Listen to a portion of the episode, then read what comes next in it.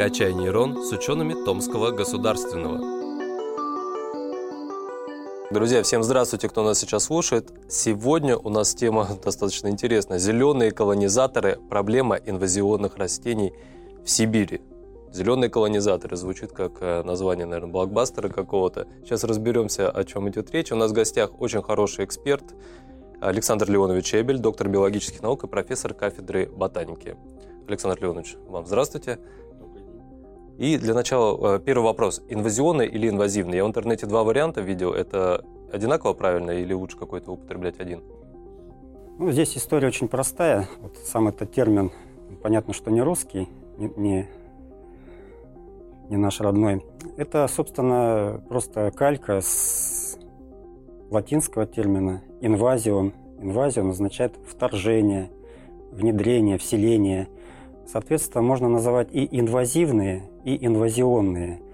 И вот, э, честно говоря, как правильно до сих пор специалисты не могут договориться. Кто-то вот убеждает, что так, кто-то, что так. Это равнозначные термины. Их можно наравне применять, в общем-то. Хотя иногда вот э, вроде как есть нек- некоторые нюансы. То есть, э, если говорят о инвазивности, там инвазивность, угу. но не инвазионность. Ну, тут Угу. Терминология, ну, она, в общем-то, здесь ну, понятно, пока это... еще не, не вполне устоявшаяся. Ага. ну, то есть, если я в кругу биологов скажу инвазивный, меня не станут поправлять, говорят ин, ин, инвазионный. То есть, можно и так, и так. Угу. Ну, и нам важно знать вообще, что это такое, что такое инвазивное растение. А, ну, здесь, наверное, надо начать с темы зеленые колонизаторы. Что зеленый, понятно, что речь идет о растениях прежде всего. А, ну, у растений самые разнообразные способы расселения бывают – кто-то из них э, с помощью ветра расселяется. Вот тот пух, который нам, нас досаждает летом, дуванчики всем прекрасно известные. А другие расселяются при помощи воды, либо животных каких-то. Но ну, есть, в общем-то, достаточно большая группа растений, которые, скажем так, приспособились расселяться с помощью человека. Либо преднамеренно, либо ненамеренно. Ну, что имеется в виду? То есть человек давно уже вводит растения в культуру, высаживает их для каких-то целей, как пища, как лекарственные, как декоративные. В последнее время особенно очень много. А, и вот эти растения, которые высажены были когда-то где-то в ботаническом саду или на садовом участке, или на даче, или еще где-то, ну, вот нередко такая ситуация бывает, когда они начинают сказать, уходить из-под контроля, бесконтрольно размножаться сами по себе – расселяться какими-то своими собственными способами. Ну и второй способ расселения с помощью человека – это ненамеренная так сказать, интродукция, когда они случайно попадают не путем целенаправленного введения в культуру, а, допустим, с каким-то грузом или прилипают на колеса машин, либо на какие-то другие части, на одежду там, и так далее.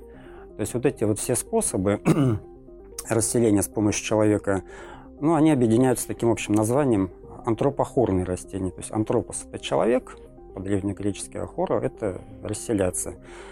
И вот а, таких антропохорных растений во всем мире насчитывается более 13 тысяч видов растений. Вот в 2015 году выходила э, статья такая довольно серьезная в одном из ведущих журналов в Nature. Ну, вот мне каким-то сказать, чудом удалось туда попасть с. Большой коллектив авторский был из самых разнообразных стран. Ну и вот там как раз вот эти сведения о том, что 13, около 13 тысяч таких, таких видов. А при этом некоторые растения, которые попадают с помощью человека на новую территорию, а это может быть, что значит новая территория, какая-то другая страна, другой континент может быть, ну либо вообще какие-то другие природные условия, не характерны для их естественной среды обитания. Большая часть этих растений, конечно же, не переносит этих условий. То есть вот, вот эти 13 тысяч видов, это речь идет о тех, кто уже более или менее закрепился на новых территориях. Они называются натурализовавшиеся растения, то есть они в, в течение нескольких лет, а чаще многих лет, вполне хорошо себя чувствуют на новых территориях, дают полноценное потомство, ну и таким образом, в общем-то, считается уже компонентом местной флоры растительности. И вот среди вот этих 13 тысяч видов есть такая ну, уже достаточно большая группа растений. Это виды, которые, ну, образно говоря, начинают вести себя по-хамски на новых территориях, агрессивно. Они прекрасно приживаются в новых условиях, они дают очень большое потомство. Если это цветковые растения, то прекрасно цветут, дают большое количество плодов и семян. У них самые разнообразные способы расселения, в том числе и э, не обязательно с помощью человека, какие-то свои способы расселения. И что самое это неприятное в этой ситуации, а, они проникают в естественное, в местное растительное сообщество.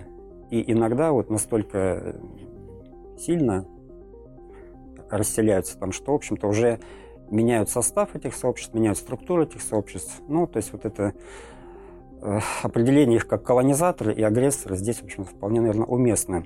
Но такие растения называются инвазивными или инвазионными. Вот их, э, если говорить о Сибири, насчитывается несколько десятков, уже, наверное, около сотни. В других странах это может быть больше, может быть меньше, на других территориях точнее. Ну и им понятно, что уделяется пристальное внимание биологами и экологами в последние, наверное, несколько десятилетий уже. То есть они считаются ну, такой достаточно серьезной угрозой естественному биологическому разнообразию. Ну, вот если вкратце, то так. Угу. А возможно ли э, на корню истребить вообще проникновение этих растений еще до того, как они обосновались на новой территории и нанесли какой-то вред? Можно ли их обнаружить вот задолго до этого? А, ну, дело в том, что процессы глобализации, они все больше и больше усиливаются. И, собственно, появление и расселение инвазивных видов – это один из, э, одно из следствий глобализации. Глобализация рынков, глобализация торговли, туризма, различных грузопотоков и так далее. А несмотря на то, что существуют во многих, скажем так, развитых странах карантинные службы, которые призваны предотвращать проникновение вот этих чужеродных видов, не всегда это удается сделать, потому что э, к числу карантинных видов относится только небольшое количество видов растений, а, собственно, среди инвазивных как раз таких карантинных, которые законодательно запрещены, ВОЗ, который запрещен, запрещен, скажем, на территорию России, их можно по пальцам пересчитать. Поэтому очень сложно отслеживать э, расселение вот этих растений факторы, которые, с помощью которых они расселяются, очень многообразны и разнообразны. Мы же не будем досматривать каждую машину и смотреть, какие там семена в ней прилипли или внутри и так далее. А, то есть превентивно вот, э, вот, вот этот вопрос решить, то есть предотвратить проникновение каких-то новых видов на новой территории, ну, это, в общем-то, довольно сложно. Если речь не идет о карантинных видах, конечно же. Ну как-то же борются с ними, раз они представляют определенную угрозу? Ну, борются уже постфактум, то есть когда уже э, растение не, не то, что вот э, проникло на новую территорию, а когда уже, в общем-то, э, нанесло какой-то урон либо здоровью, либо экономике. И вообще, вот если говорить об инвазивных видах или инвазионных видах, здесь, как ни странно, до сих пор среди ученых, биологов, экологов нет какого-то консенсуса, что считать инвазивным видом. Ну, такое довольно, такая довольно распространенная точка зрения. Это э, те виды, не только растения, это и животные могут быть, и, и грибы, и микроорганизмы. То есть это те виды живых организмов, которые являются, во-первых, чужеродными, то есть привнесенными откуда-то с других территорий, а, и, во-вторых, они наносят какой-то ущерб либо природе, либо экономики, либо здоровью человека. Ну и обычно начинают бороться вот с двумя последними группами. То есть те, которые наносят ущерб или урон либо экономике, либо здоровью человека. А что касается вот первой, те, которые наносят ущерб э, природе, ну здесь считается, что они вроде как не так опасны пока. А, ну, один из таких ярких примеров, наверное, это печально известный большевик Сосновского, который, в общем-то, наносит ущерб здоровью человека, вот, поскольку вызывает ожоги. Ну, с ним, в общем-то, борется во многих странах, пытается бороться во многих европейских странах. Э, там он под, закон, под запретом, законодательно под запретом. У нас в России в последнее время тоже наблюдается вроде бы какая-то такая тенденция, что его не то чтобы совсем под запрет внести, но, по крайней мере, вот и депутаты Госдумы этим озаботились некоторое время назад, и вот предложена была система штрафов землевладельцам. Но с ним бороться очень сложно. Вот в Сибири он пока еще так очень себя скромно ведет, а вот в некоторых районах Европейской России там это действительно тоже многие километры, многие гектары истреблять очень сложно и, и в, том числе, в том числе потому, что он является опасным для здоровья. То есть он вызывает ожоги. И вот просто так прийти его скосить без какой-то спецодежды, спецсредств, это, в общем-то, угу. тем более однократное скашивание его не, не уничтожает. Вот вы говорили, что вот есть такие критерии, да, что, э, мы считаем это растение инвазионным, если угу. причиняет вред э, экологии и экономики. Имеется в виду, вот если здесь э, произрастают какие-то растения, которые потом идут на экспорт там, или для, потребительства какого-то, вот это имеется в виду в данном случае. Ну, для экономики имеется в виду, э, здесь, э, собственно, можно, наверное, вот, вот такой выделить аспект, как это снижение ценности сельскохозяйственных земель. Вот проблема большевика, вот этого же Сосновского в Европе, в том числе в Европейской России, это проблема брошенных земель. То есть когда-то были сельхозугодия, ни для кого не секрет, что с развалом Советского Союза у нас сельское хозяйство начало немножко приходить в упадок, а многие посевы были заброшены, и вот на эти залежи большевик прекрасно пошел. То есть э, теперь уже восстановить их как поля сельскохозяйственного угодья довольно сложно. Но это не только большевик. В Беларуси, например, такая же проблема с золотарником канадским. Золотарник канадский – это из сложноцветных растений. Тоже им зарастают брошенные поля, причем зарастают так, что потом уже mm-hmm. на этих полях, конечно же, ничего. Это вот один из аспектов э, вот такого вреда экономики. А Причем вот э, по имеющимся данным э, в некоторых развитых странах, европейских, США, а на борьбу с инвазивными видами тратятся ну, там какие-то невероятные суммы, миллионы долларов или миллионы евро. У нас эта проблема, видимо, еще не столь остро стоит. У нас территория огромная. Да, много земли. Территория огромная. Но и вот еще здесь надо сказать, что вот, это вот, э, вот этот подход, это первый подход, когда инвазивными считаются растения, ну, вообще виды, наносящие э, потенциальный вред какой-то. Э, это только одна из точек зрения собственно, это исходя из уже последствий внедрения вот этих видов. А другой подход, он такой более, наверное, взвешенный, экологический, он основан на, собственно, биологических особенностях вот этих видов. То есть здесь уже не рассматривается вред потенциальный, оно может нанести вред природе, здоровью, экономике, может не нанести. Здесь рассматриваются, собственно, э, особенности самих видов. Ну вот на примере растений была в 2000 году э, такая довольно обширная статья, э, опубликованная тоже целым рядом экспертов с разных стран. И там вот определение инвазивных видов было основано на так называемых на, на концепции преодоления преград чужеродными видами. Преодолевает он вот эту географическую преграду, появляется в новой стране, у него, так сказать, один статус, преодолевает репродуктивный барьер, то есть способен давать полноценные плоды, семена там, или какие-то другие органы размножения. Это следующий барьер. Ну и вот сам, так сказать, последний барьер – это когда он преодолевает э, сопротивление со стороны местных сообществ, угу. растительных сообществ. То есть способен внедряться естественные сообщества. Ну, все, это уже точно инвазивный вид, значит. А там уж как он принесет, нанесет вред или не нанесет, э, это уже дело ну, такое другое немножко. То здесь вот акценты немного смещены уже. Не исходя из э, вредоносности, а исходя из потенциальных возможностей инвазивных видов. Исходя из того, что вы описали, э, инвазивные растения по признакам это нечто схожее с сорными растениями. В чем строгая разница, чтобы нам не путать эти понятия? Ну, сорные растения – это такое, в общем-то, сборное понятие. А сорными растениями могут быть и местные виды, которые тут задолго до человека еще существовали. И, в общем-то, это могут быть и виды, которые когда-то очень давно были привнесены человеком на эту территорию. Ну, они как сорняки полей могут быть, как сорняки, растущие на каких-то пустырях, свалках и так далее. Но вот э, эти растения, они, как правило, уже достаточно э, хорошо, скажем так, заняли свою какую-то нишу.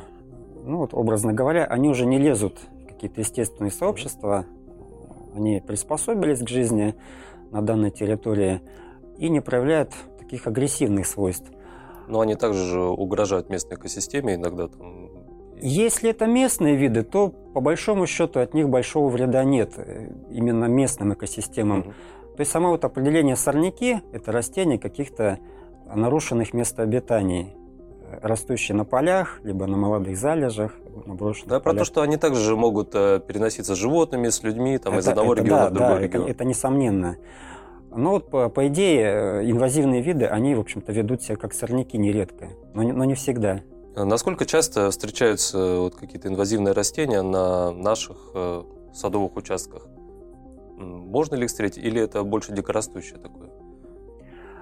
Ну, тут надо сказать, что вообще многие инвазивные растения, они начали расселяться именно в садовых участках. Угу. Вот уже упомянутый... Э, Борщевик? Зала... Нет, а. с борщевиком там он не с садовых участков, он был официально на государственном уровне вводился в культуру в советское время. Там была целая мощная программа по его введению в культуру как силосного растения.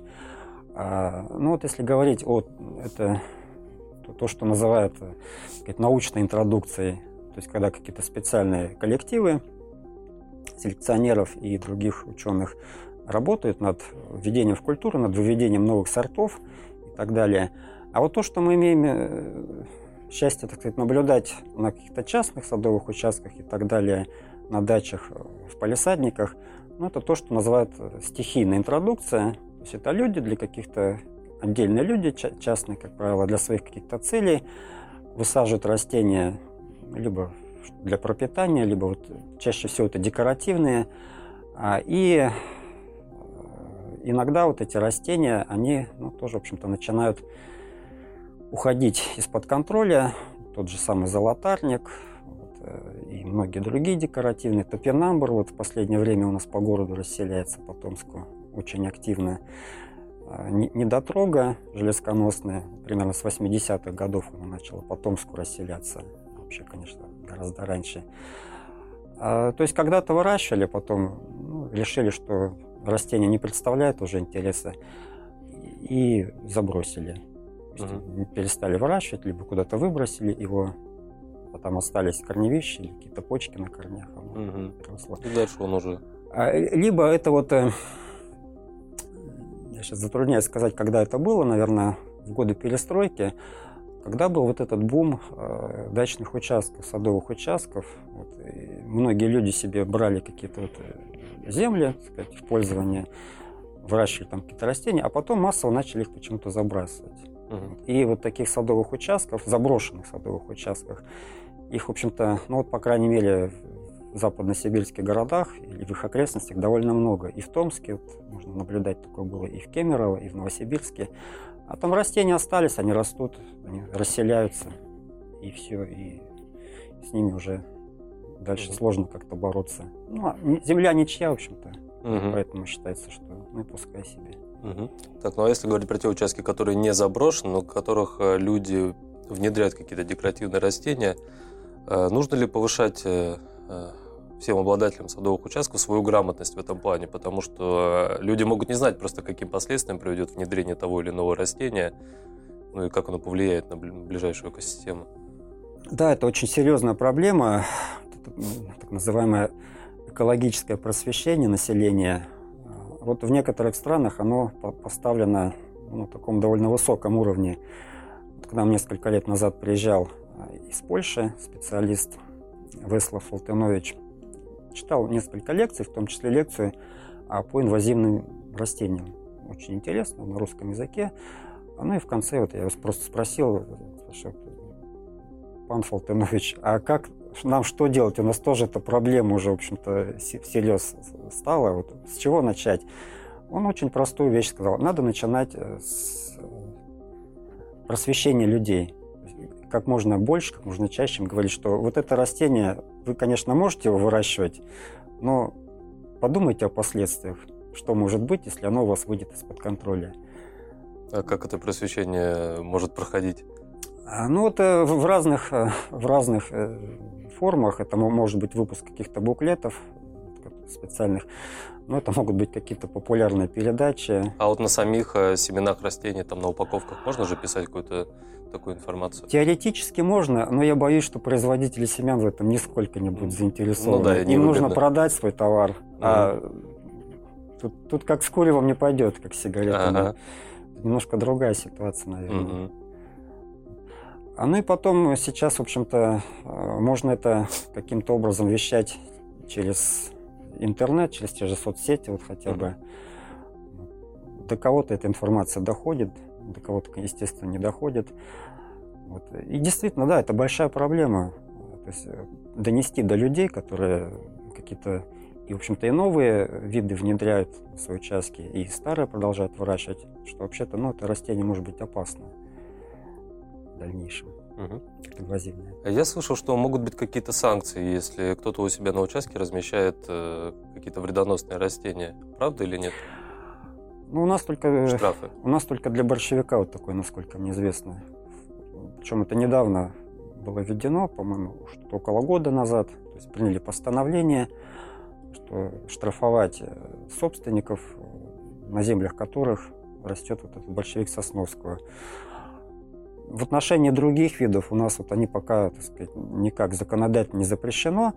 Ну вот, э, например, э, я не помню сейчас, не то в Литве, не то в Латвии, приезжал вот недавно коллега летом, он сказал, что у них э, золотарник канадский, он строго под запретом, то есть прямо вот вплоть до того, что штрафовать и все. Шиповник морщинистый, роза ругоза, вот, она у нас очень широко в культуре выращивается, такими с очень крупными плодами, шиповник. По-моему, в Финляндии его тоже запретили на законодательном уровне уже, на уровне государства.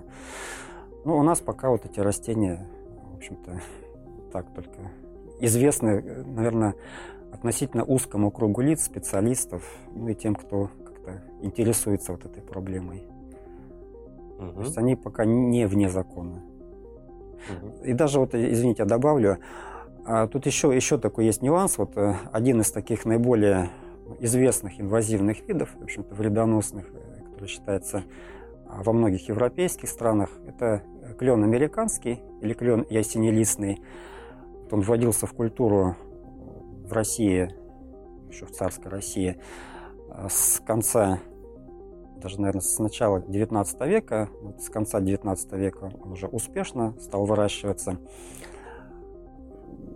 С ним ситуация, ну, такая, в общем-то, довольно курьезная. Поскольку это клен, это широколиственная порода, вырубка широколиственных пород в городах строго запрещена. Но вот если проехать uh-huh. по городу или пройти, вот трудно найти какой-то вот э, микрорайон, где бы этого клена не было. Uh-huh. Расселился уже настолько, что да, конечно, он какой-то декоративный создает, тень создает и так далее. Ну, в общем-то, он и в естественное сообщество уже начал проникать. В Европе это дав достаточно давно уже осознали, но вот у нас эта проблема пока никак не решается. Начал проникать и при этом вредя как? как? Ну, здесь вот э, в Сибири, вот, честно говоря, пока такого большого вреда он не наносит. Вот в европейских, в европейской России, ну, это и во многих научных публикациях, в общем-то, и таких, в такой в частной беседе это проскальзывало с людьми, которые оттуда он, поскольку там раньше начал выращиваться в культуре, ну и там вот в целом климат все-таки, наверное, немножко помягче, чем в Сибири. А там это уже серьезная проблема. Он э, по долинам рек расселяется, вот, э, в пойменные вот эти сообщества заходит, но вплоть до того, что иногда вот э, образуют там сплошные заросли, где уже другие виды ни деревьев, ни кустарников, да и, в общем-то, и травянистых растений существовать не могут. А, вот у нас в Томске это пока, не, пока незаметно, к счастью. Угу. Но в соседнем, можно сказать, городе Кемерово, там это уже видно. Если ехать э, в город вдоль Томи, там прям при подъезде к городу за несколько километров уже начинается сплошной клен, клен, клен, клен. Угу. Вся пойма томи им уже забита. Угу. Ну, и даже если какой-то вред будет, все равно с ним ничего не сделаешь, потому что вырубать... Это, это во-первых, э, ну, вырубать его, скажем так, бессмысленно. Угу. Он очень живучий, э, он как гидра. То есть, если срубить, спилить Одно- ствол, Мгм. от него потом появляется несколько новых, причем растет он очень быстро, а, до метра, даже до двух метров в год могут эти молодые побеги вырастать. И, в общем-то, только корчевать, а корчевать это очень-очень трудозатратно, конечно. Мгм. Александр Леонович, спасибо вам большое за все, что ра- рассказали сегодня. Я думаю, самый главный посыл, который мы можем вот извлечь из всего разговора, это ну, всем, кто имеет дело там, со своими участками, огородами, дачами, желательно бы повышать свою грамотность э, в плане различных растений, потому что последствия не всегда могут быть хорошими. Спасибо вам большое. И всем, кто нас слушал, тоже спасибо. Всего доброго.